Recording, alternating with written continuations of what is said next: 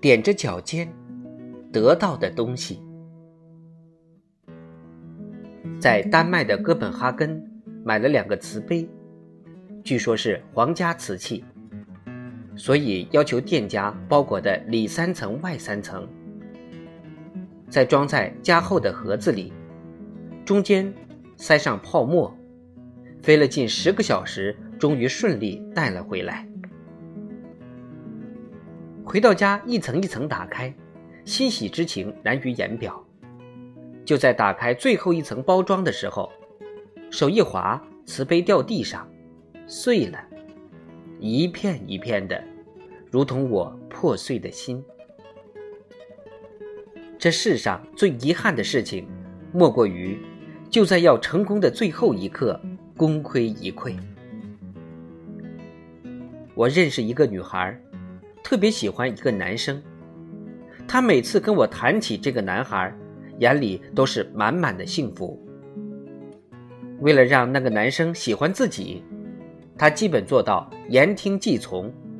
男孩让他跟谁交往，他就跟谁交往；男孩让他穿什么衣服，他就穿什么衣服。甚至男孩喜欢什么语气，他就用什么语气跟他交流。男孩喜欢看斯诺克，他就经常问我关于斯诺克的规则。虽然从他的眼神中感觉到他根本不喜欢这项运动，但他说每次陪那个男孩的时候，他就会假装大呼小叫，做出很享受的样子。最后，他们分手了，他主动提出的。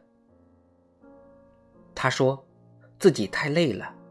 每天过得如同一个演员，而且是一个没有灵魂的演员。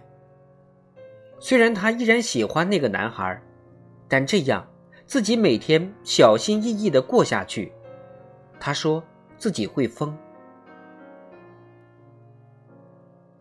我们经常小心翼翼的呵护一个心爱之物或人，不惜付出一切努力，但事实往往就是。小心呵护的东西，反而因为太谨慎而破碎。努力讨好一个人，如同踮起脚尖去取高处的东西，因为不稳，往往最终人物两相损。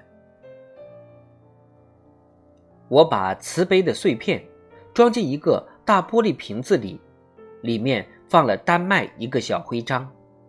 朋友问：“这是什么艺术品？”我说：“这是一瓶子心情，看到它，就想起自己在哥本哈根的那段快乐旅程。”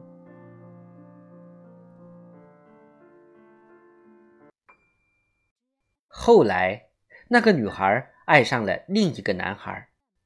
我问他喜欢对方什么，他说：“在他面前，我可以无拘无束，随性自然。”我懂他的这份感觉，就如同走在平地上，舒舒服服，随时可以翩翩起舞，随时可以发现美好的自己。